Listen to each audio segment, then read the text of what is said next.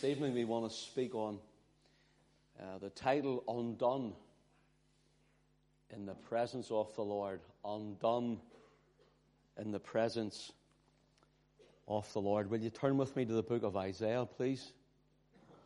We have two readings from Isaiah. First one is in chapter 64. And while you're looking this up, can I say that in preaching this tonight, I'm conscious that we're doing this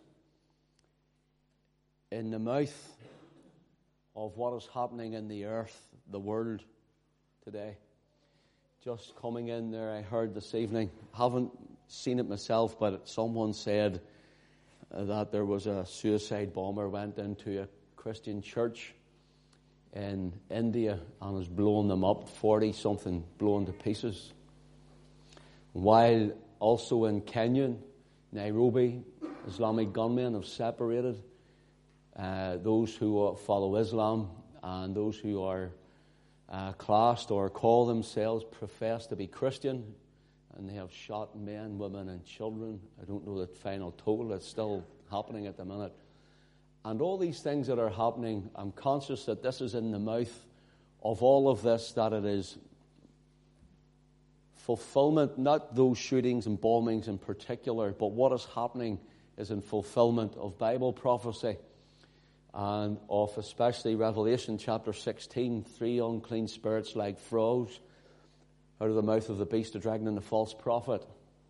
And I've preached on this before, and I'm just waiting. I'm praying about this. Look at what's happened to Syria, and in Syria with Russia and Iran, and the, the beast, uh, uh the dragon, and the false prophet. The beast is Romanism, and papacy, and the European Union and all that spins off that, the monetary system from it. And we can see it all happening in Europe at the minute. We look at communism, which is the dragon, and the dragon of communism, not only communism, but communist Zionism. And the false prophet, the false prophet of the Islamic prophet Muhammad of Islam. And look what's happening in the earth.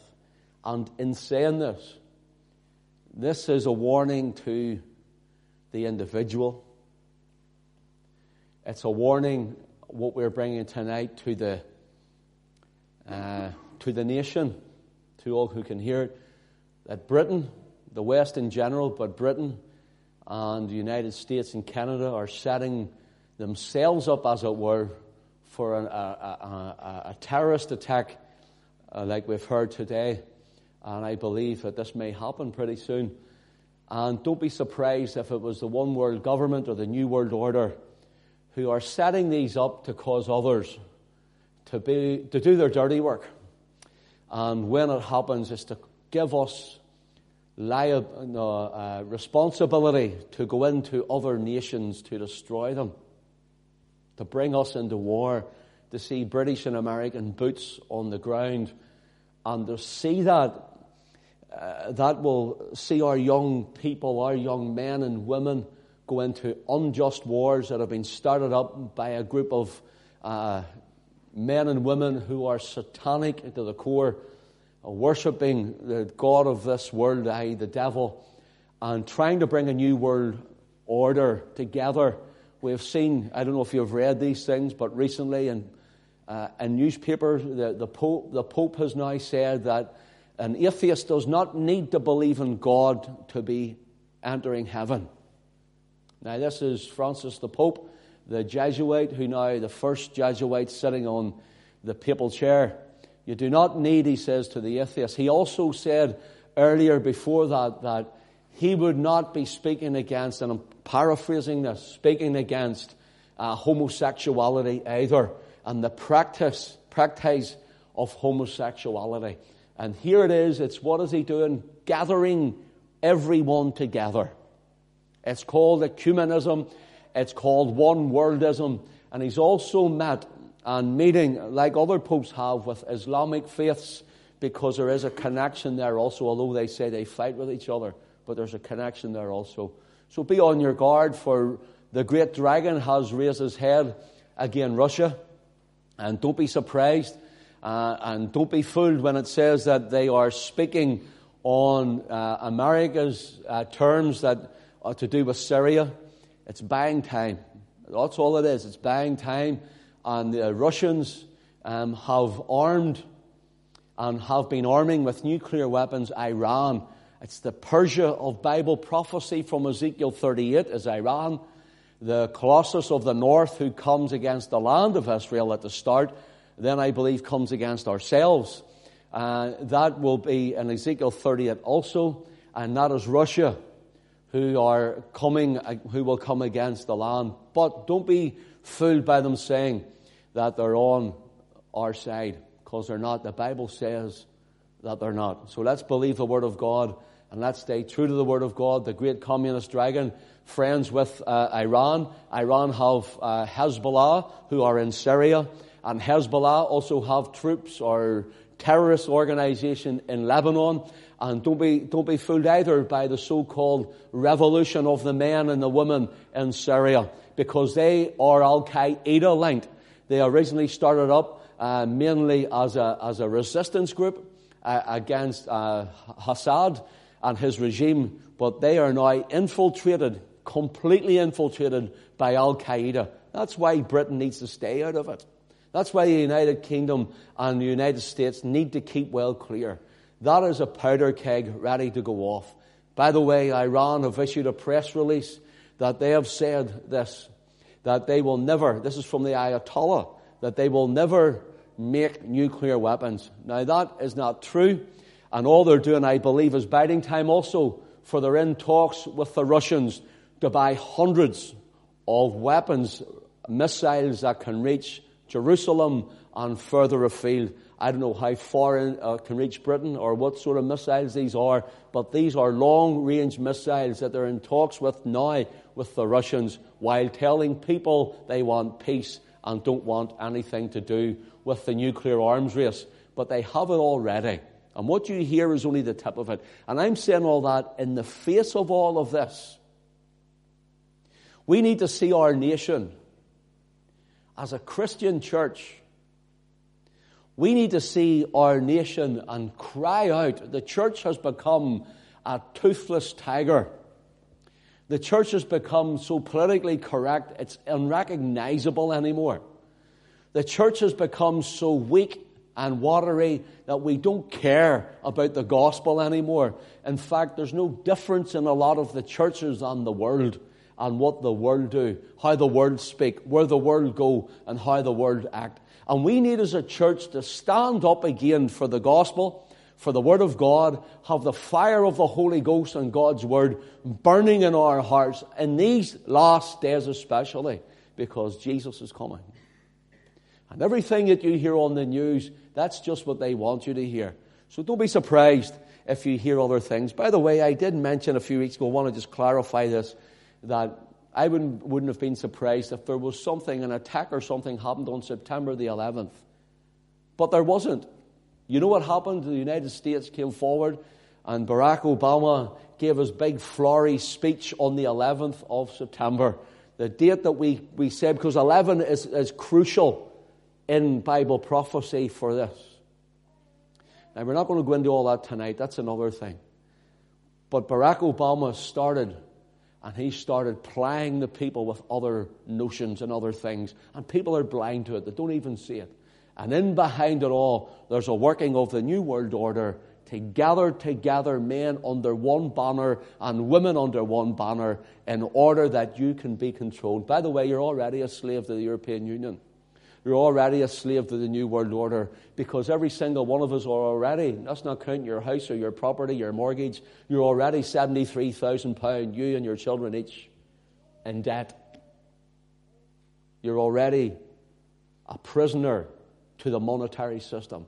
Everyone in Britain is £73,000 in debt. That's man, woman, baby, and child. So I have four in my immediate family. Count up four 73s, and I'll give you the idea of what we're already in debt. That's just making it on a national average. Let's read the scriptures with this in mind. And when we're reading this on Israel, when we're reading these warnings, think of the United Kingdom. Think of the Western world especially. Think of the United States and think of Canada and so on. Let's read uh, chapter 64.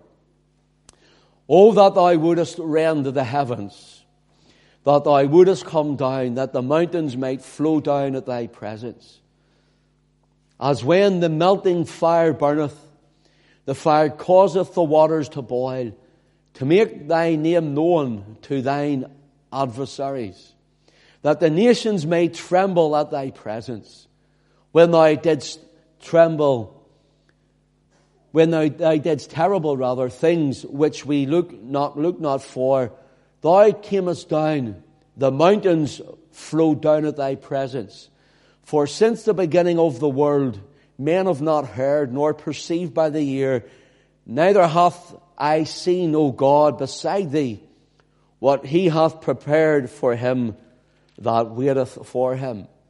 Thou meetest him that rejoiceth, and worketh righteousness, those that remember thee in thy ways. Behold, thou art wroth, for we have sinned in, no, in those is continuance, and we shall be saved. But we have all, we are all as an unclean thing, and our righteousnesses are as filthy rags. And we all do fade as a leaf, and our iniquities like the wind have taken us away. And there is none that calleth upon thy name, that stirreth up himself to take hold of thee. For thou hast hid thy face from us, and hast consumed us because of our iniquities. Our second reading is still in Isaiah. And turn with me then to um, chapter 6, please. Isaiah chapter 6. Reading from verse 1. In the year that King Uzziah died, I saw also the Lord sitting upon a throne, high and lifted up, and his train filled the temple.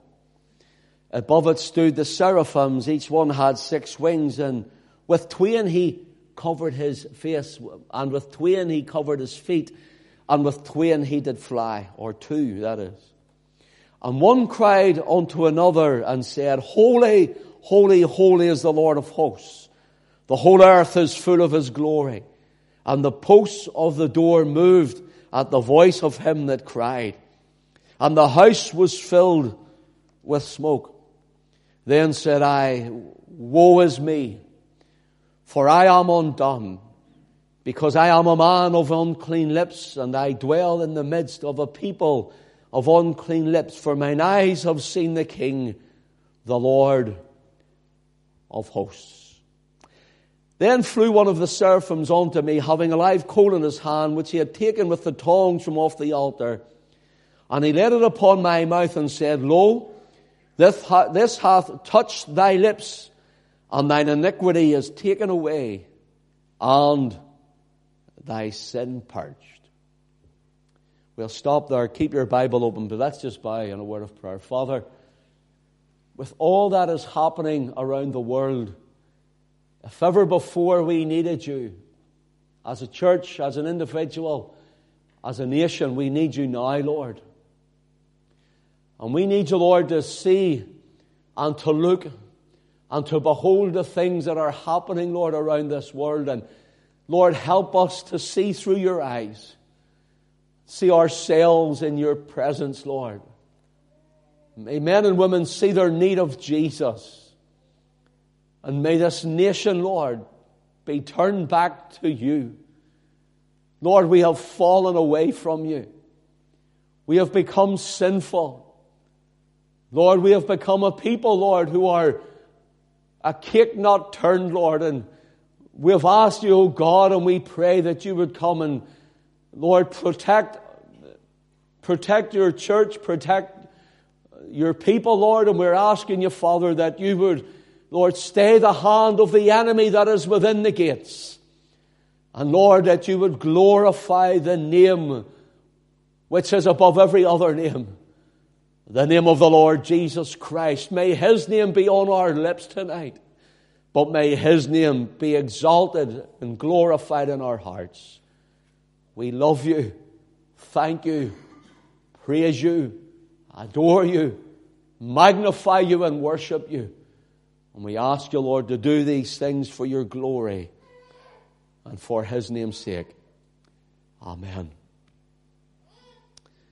A desperate cry rings out from a desperate heart, from a desperate prophet among a desperate people, from a desperate nation who are in a desperate state and in a desperate spiritual condition.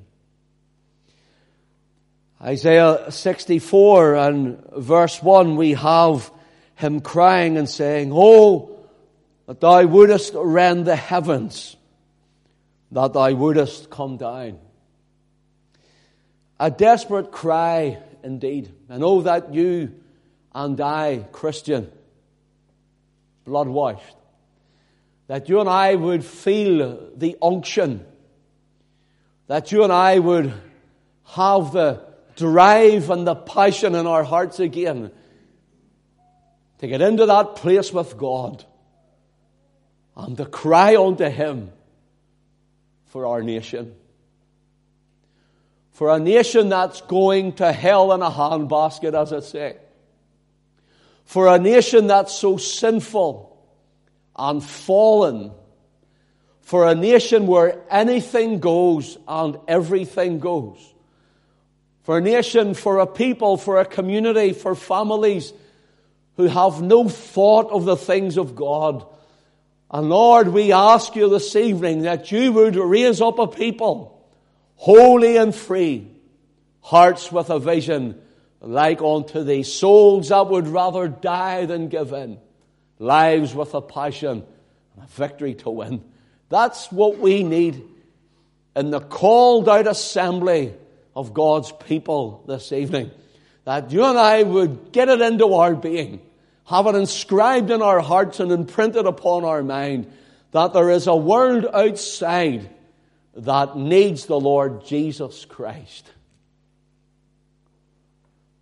Voices from the so called born again church are almost silent because they don't want to offend. They don't want to upset. They want to be politically correct. They don't want to stand out. They want to go with the flow, have an easy life.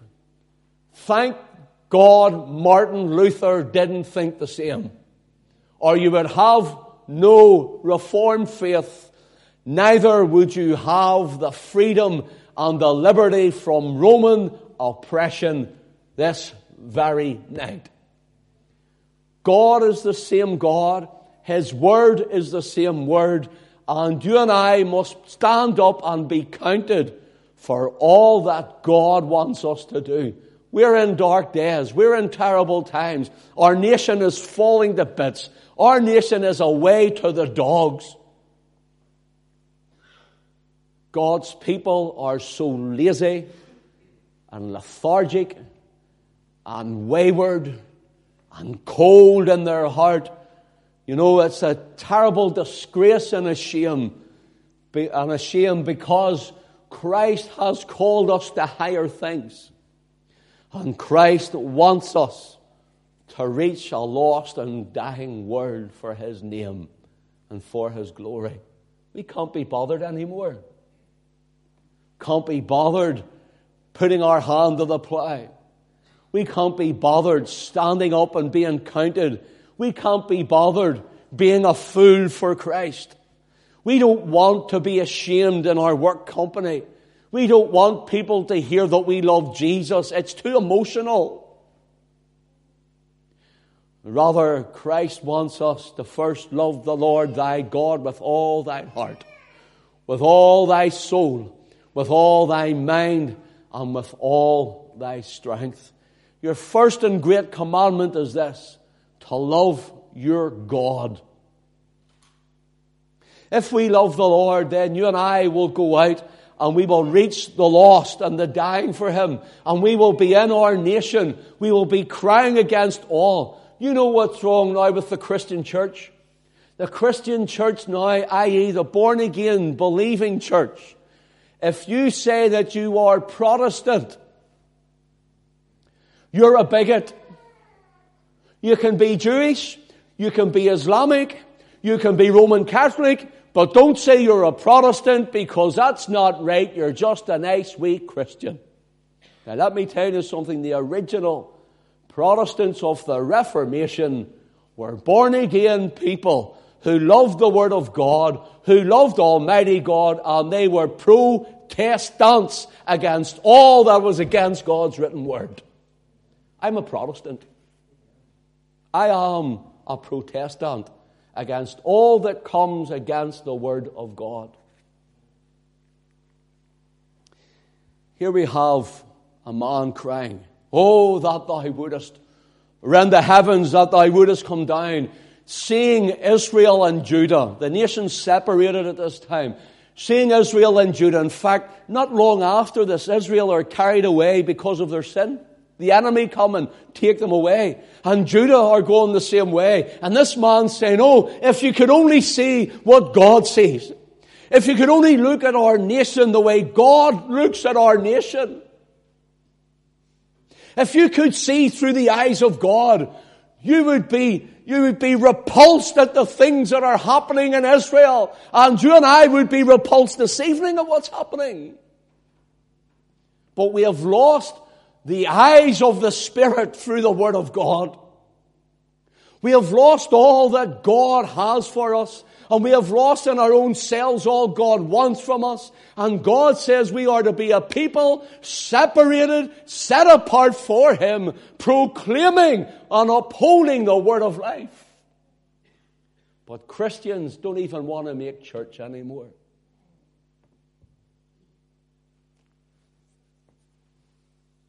Here we have a man who is crying against sin in the nation.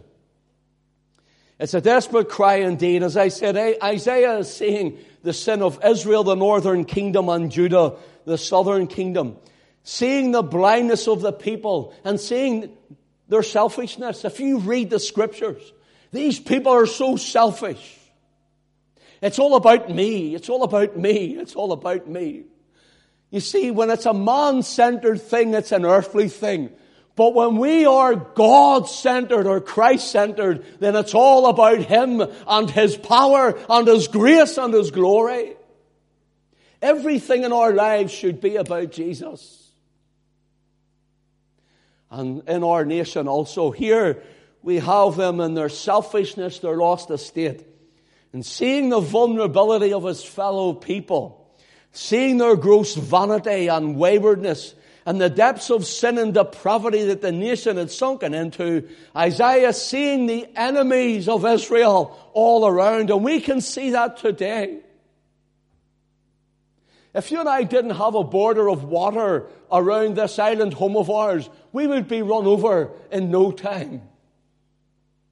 Thank God he set that little strip of land for us as a boundary and as a barrier, that he would keep us separate. Isaiah seeing the enemies round about them, their subtle gathering around them. Also, he sees the enemy within. Now, the enemy is already within the borders of Britain and the United Kingdom. The enemy is already in, and don't be surprised if you hear of another terrorist attack that has been set up, and even what's happened in, I think it was India today, we've heard where a man goes in clothed in his long garments and sets off an exploding bomb to blow up those who are infidels against Allah and his Prophet Muhammad. There's been enemies even in little old Ulster for years, murdering our kith and kin. You shouldn't talk like that now, we're at peace. They're in our government, unrepentant.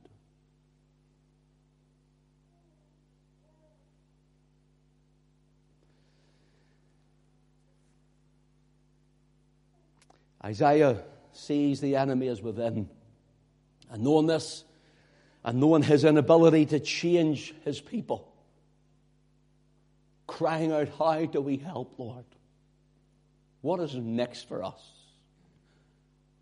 He cries unto God, Oh, with a heart of desperation, Oh, that thou wouldest rend the heavens, and that thou wouldest come down. God willing, not this week, but if the Lord wills it, next week I'm going to show you how this represents and speaks the second coming of Christ when he will destroy all of his people's enemies. When he will come and take vengeance on all them who know not God and who obey not the gospel of our Lord Jesus Christ. And the rending of the heavens will tell you about that next week. It's a, it's a strong word. We'll show you it's the rending, of, the tearing apart. God will come in vengeance and, and tear apart the very skies and the heavens. Yes, they'll roll back like a scroll. The word here is, Lord, just tear them apart and come.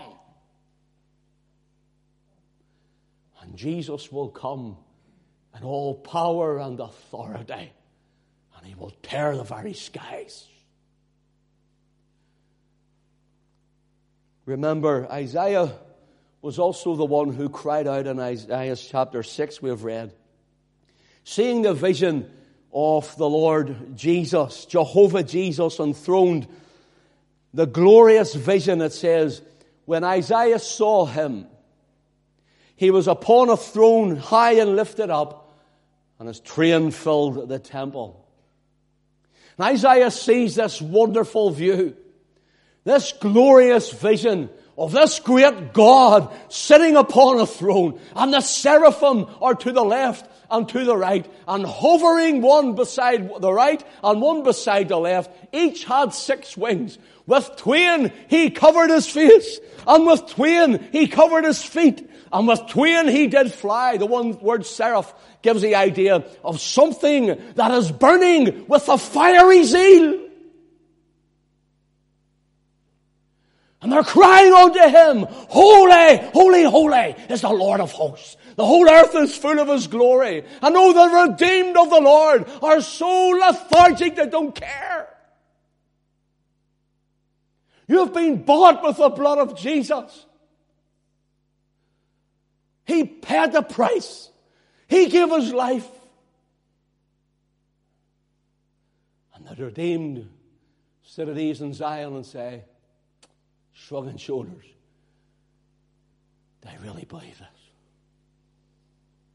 If we really believed it, we would turn the world upside down.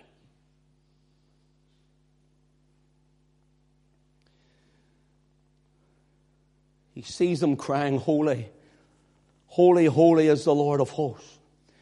The whole earth is full of his glory. And when Isaiah is given the commission by God to go and preach to Israel, to preach to his nation, he exclaims in the presence of a holy God, Woe is me! Notice what he's crying here. He cries, Woe is me, for I am undone, because I am a man of unclean lips, and I dwell in the midst of a people of unclean lips, for mine eyes have seen the King, the Lord of hosts. You see, that's what's wrong with most Christians nowadays. They've lost their vision of Christ.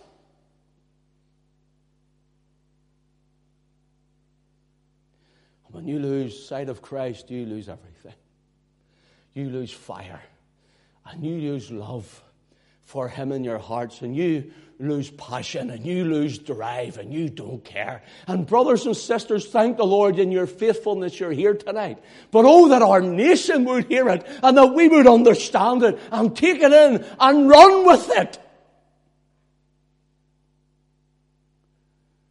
For this is the last days that we're living in. And this one Isaiah sees is even at the doors. Woe is me, he cries, for I am undone. The word undone here is the word uh, damam. It means, listen to this, it means I am silenced. Isaiah says, I am silenced. It gives the idea to be destroyed. It gives the idea to perish, to be cut off or cut away. It gives the idea to be consumed. So when Isaiah saw him, Jehovah Jesus on the throne, and the seraphim who were crying and the sound of it and the doorposts that were rattling and moving at the sound of his voice.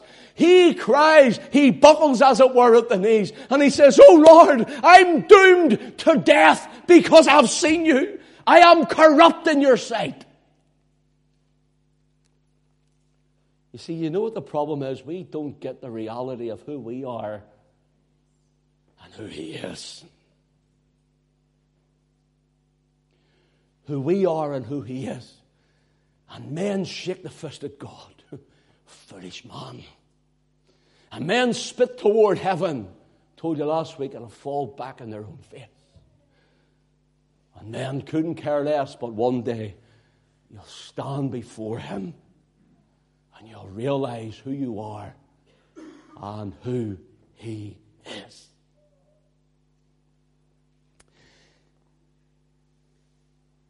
It means to be silenced, to, to be destroyed, perish, cut off, to be consumed. And Isaiah, in the presence of God, standing before the God of self existence and all creation, and in the presence of his holy essence, Isaiah has a deep sense of depravity. A deep sense of depravity. You see, when Holy Ghost conviction comes on a man and a woman, it shouldn't be, let's coax you into the kingdom. It shouldn't be let's barter for the Lord to see if we can win one, for Christ has already won them. It shouldn't be let's auction Jesus off to the highest bidder for he or she who would think they'd like to try out Jesus.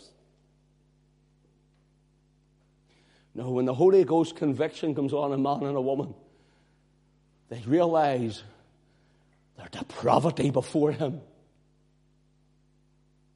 Their depravity. Do you know what depravity means? One, it means your inability to save yourself. And the realization of your inability to save yourself comes from that.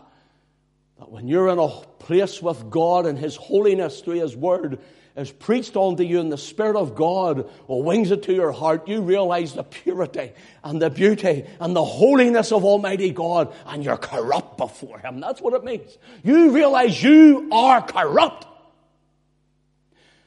And before Him, He is all life and beauty and grace and glory.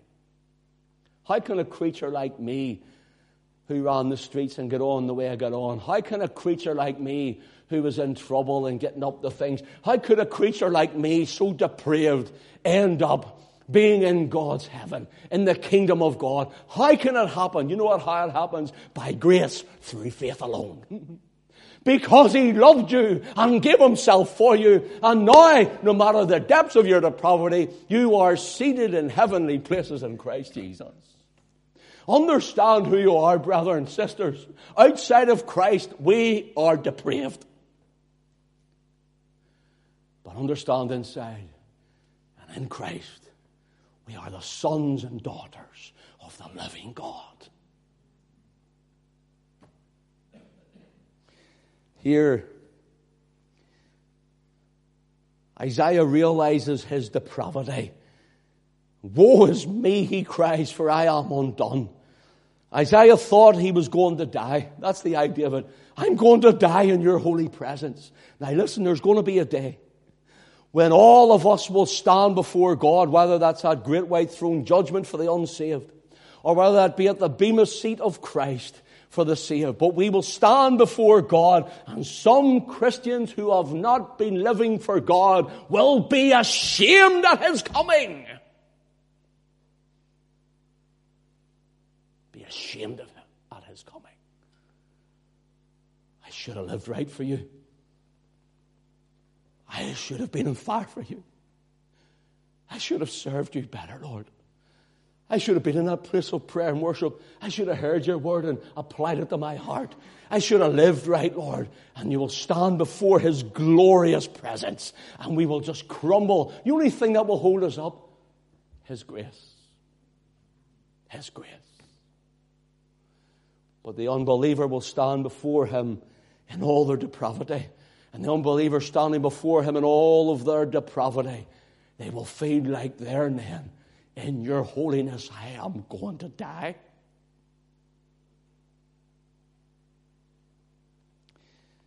When conviction of the Holy Spirit comes on a man and a woman, that's how they should feel.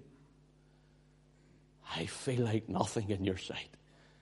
And God will say, You are nothing in my sight, but I loved you enough to die for you. So now you can be something in my sight. You can be my child.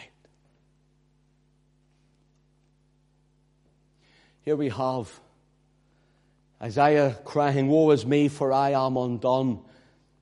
Isaiah thought he was going to be destroyed. He thought he was going to perish. Isaiah was conscious of his own separation from God. And this man was a priest in the temple. In other words, he's a churchy man. See all those who, who, belong to the whore of Babylon and all the harlot daughters that are joining her all the Protestant so called denominations that are joining in and ecumenizing and partaking of our filthiness and our whoredom. Do you see every single one of them? They will stand before Him. Stand before Him. They have a form of godliness, but they deny the power thereof. May God forbid that we deny His power in this house. May God forbid that we deny the power of His Spirit moving in our midst. May we have a form of godliness, as it were, but we'll put it in brackets. May God forbid that we deny His power, deny His gospel, deny His Son. May God forbid. May we be known, even if it cuts us down to the last two, may we be known as a people who love the book and the blood.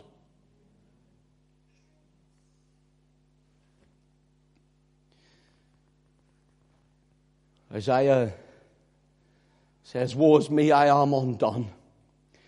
In fact, Isaiah here, he stands before God, cut off from him, unable to approach his throne Standing with this sight and vision was enough to silence Isaiah. Isaiah realized, oh, standing before him, I can't fool him. You're not mock God. You know it all. Standing before him, Isaiah was transparent before God like a pane of clear glass. And he stands silenced, mute. I can say nothing in your presence because your presence consumes me.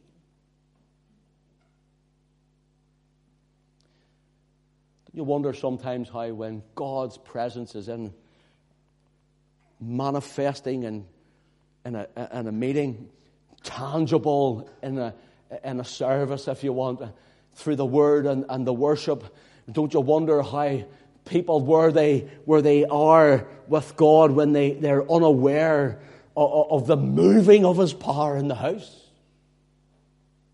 The power of God should not only be stirring us up and, and, and, and urging us on and, and, and trying to, to, to, to, bring us to places, calling us to places to where we've never been, but the power of God should be really motivating us to worship Jesus. And I wonder sometimes when the power of God is in a house and people are looking at the floor, where are you?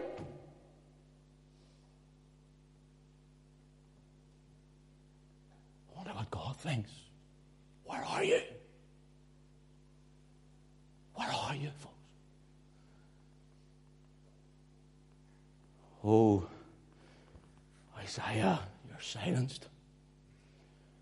You have nothing to say in front of me. And oh, when God's presence comes to the, the wayward man and woman or to the sinner, the unsaved, that is, man and woman, they have nothing to say they have no case to bring for their defense. But you know, when you're saved, blood washed and blood bought and spirit filled, and God's presence comes, all I can do is praise Him. I've plenty to say. But my words are Jesus, thank you. Here, Isaiah looks and he says, Woe is me, for I am undone. He couldn't stand in the presence of God. He had no words to bring, no strength to, to have. I, notice the tone, the reverential fear, or the pain of it, or the shrill of it. Woe is me. The word woe, by the way, is the word oe. Oe. And it, it, it gives the idea of a, of a passionate cry of grief or despair. A passionate cry of grief or despair. And Isaiah stands there this priest who thought he was right and holy before God, with all of his garments and all of his garb and all who he thought he was, in the presence of Almighty God, Jehovah, Yahweh, Jesus himself, he cries, woe is me! You'll consume me. You're going to kill me. I justly deserve death. That's the idea of it.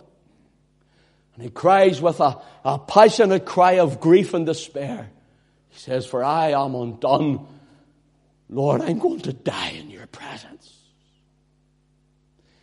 Do you know every single one of us would die in his presence? And when Christ returns, that's why the dead in Christ will rise first. Then we which are alive and remain shall be caught up together to meet the Lord in the air. And as in 1 Corinthians 15 tells us, this mortal shall put on immortality. And this corruptible shall put on incorruption. Why? That we may stand in his presence. Or he would consume us every one. You see,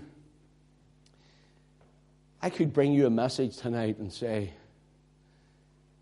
just do your best. Try what you can. I go on, give Jesus a try. Let's auction him off. If I do that, I'm doing you no favors and me. Because we'll all stand before him. I have to wrap this up. We are definitely doing a part two anyhow. Because I've just got through about that much of my notes, we've not even a page. And I've already five here. This passionate cry of grief for woe is me, I'm undone. The sentiment of it is found other places in scripture. We'll do these and we'll wrap this up and go home. Job 42 and verses 5 and 6. Job who has lost all. the attack of the devil. Notice what he says. God comes and draws near to Job. Job the man whom the Lord says unto the devil, Hast thou considered my servant Job? Now sometimes you and I might think, Lord, please don't send him my way. Send him somewhere else. Sometimes I feel He's sent my way every day. I go, but oh, he has a tremendous experience. He has a tremendous experience with God. Listen to what he says, Job 42. I have heard thee of thee by the hearing of the ear. I've heard about you, Jesus. Mr. Job meets Jesus. I've heard about you, Jesus. Yes, I have. Isn't it fluffy and floating in clouds and lovely? Yeah, we're all doing well. Yeah. Let's be church. Listen to what he says. I have heard of thee by the hearing of the ear, but now mine eye seeth thee. Verse 6. Wherefore I abhor myself. Here, hold on. That's not in the seeker friendly churches today. You don't hear that in churches anymore. I abhor myself. Listen, and repent in dust and ashes.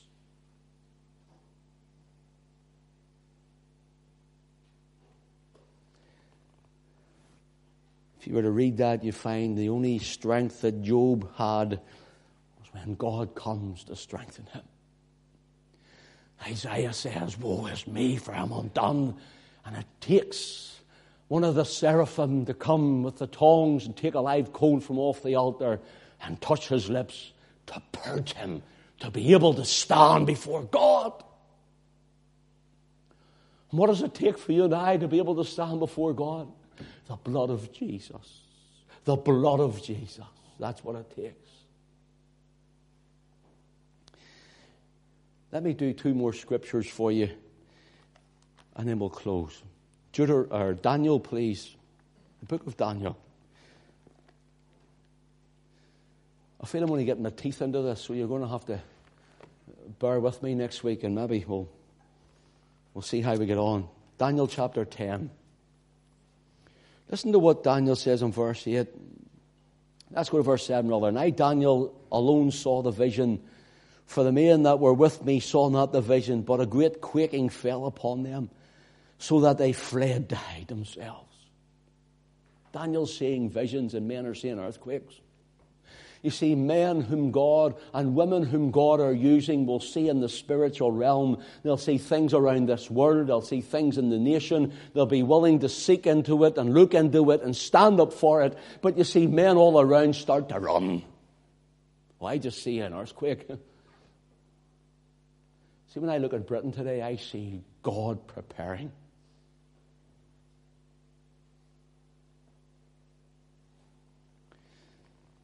Notice what he says in verse 8. Therefore I was left alone and saw this great vision, and there remained no strength in me. Look, Daniel, man greatly beloved, praying three times a day, there remained no strength in me. For my comeliness was turned in me into corruption, and I retained no strength. Yet heard I the voice of his words. And when I heard the voice of his words, then I was in in a deep sleep on my face, and my face toward the ground. And behold, an hand touched me, which set me upon my knees and upon the palms of my hands. And he said unto me, O Daniel, a man greatly beloved, understand the words that I speak unto thee, and stand upright, for unto thee am I now sent. And when he had spoken this word unto me, I stood trembling. Daniel says, See, when I saw him, my face was in the dirt. He knocked me out. He put my face in the dirt. I crumbled before him. Daniel, who had pulse to show, uh, uh, and beans instead of, the, uh, of Nebuchadnezzar's food to show the glory of God the healing power of God, the keeping of God. Daniel, the man who opened his windows towards Jerusalem and prayed three times a day. Daniel, the man who was greatly beloved by God. When he seen him, he fell in the dirt. He fell in the dust. And he was out for the count. Let's get this idea. Oh, this is going to be fluffy clouds and floating hearts. He loves us all. Flower power. Let me tell you. See, when we see him, but for his grace and but for his strength, his hand touches Daniel and raises him up. But for that, you and I would never stand in his presence. Could never stand. In fact, if you're not saved, you will spend eternity burnt up and separated from his presence. Wow. Wow. Daniel 10 15. And when he had spoken such words unto me, I set my face toward the ground and became dumb. And behold, one like the similitude of the sons of men touched my lips, and I opened my mouth and spake, and he said unto me that stood before me, O my Lord, by the vision, my sorrows are turned upon me, and I have retained no strength. For how can the servant of this my Lord talk with this my Lord? For as for me, straightway there remain no strength in me, neither is there breath left in me. Then there came again and touched me one of the appearances of a man, and he strengthened me. Daniel's saying, See everything I thought, my churchianity and my religion and my, my good living and, and all that I thought I was, I was a decent spud, Daniel would say. I thought I was all right. But when I stood before him, I fell on the ground only for his touch. Only for his touch. was I able to stand. Isaiah says, Only for his touch could I stand. Peter says, Depart from me, O Lord, for I'm a sinful man. Only the touch of the Master's hand. John says in Revelation 1 and verse 17, when he saw the risen, ascended, glorified Lord Jesus, he whom Isaiah saw sitting on the throne, he sees the Lord Jesus and he says, when I saw him, I fell at his feet as dead. This is the apostle of love. He says, I saw him and I felt like I was dying. And how will you stand before him? Our lives like before him and how will we stand? And here goes. It says, He put his right hand upon me. There's his touch again. He put his right hand upon me and said, I am he that liveth and was dead. And behold, I am alive forevermore. Have the keys of hell, the grave, and of death.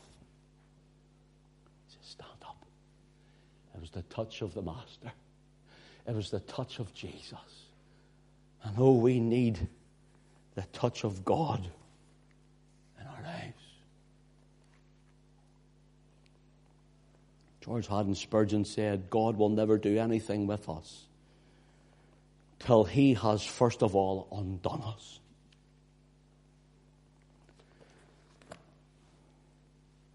You see people who have really been converted to Christ? They've first of all been undone.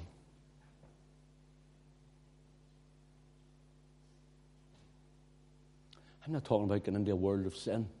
I'm talking about in His presence they have had an experience. They have had an encounter. Have stood before Him and they've said, Lord, I'm a sinner in need of a Savior. And Jesus, you alone are He. It stays with you and burns in your heart. And it burns in your heart and it never lets you go. And you hate your carnality. Look, we're all human. Let's face it. Let's be honest. We all carnal.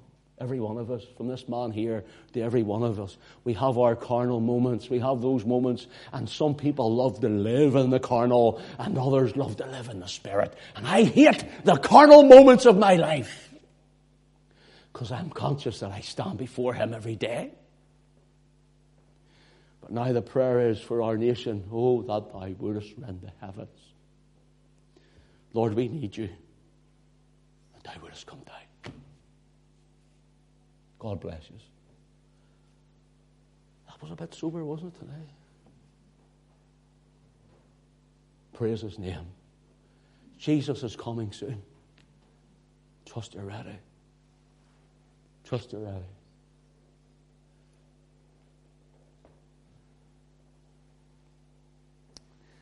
A man said to me this week, last week, rather. He was, he's, he's one of those ones where mortality doesn't seem to enter the equation. His mortality, that is. You know those times we all think that it never comes to our door? Something came to his door speaking to him last week, and the reality that his life, his life, is in danger. He turned and he said to me, and this is what he said to me. He says, like, I love my life.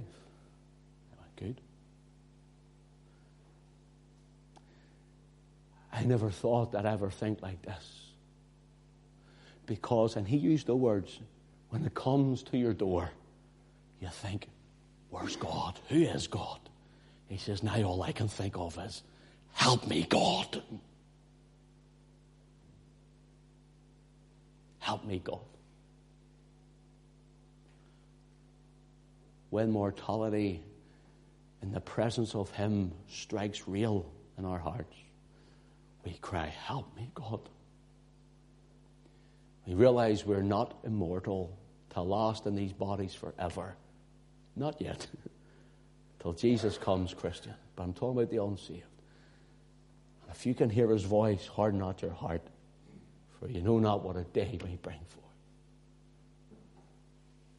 Gary, come up and close for us, please.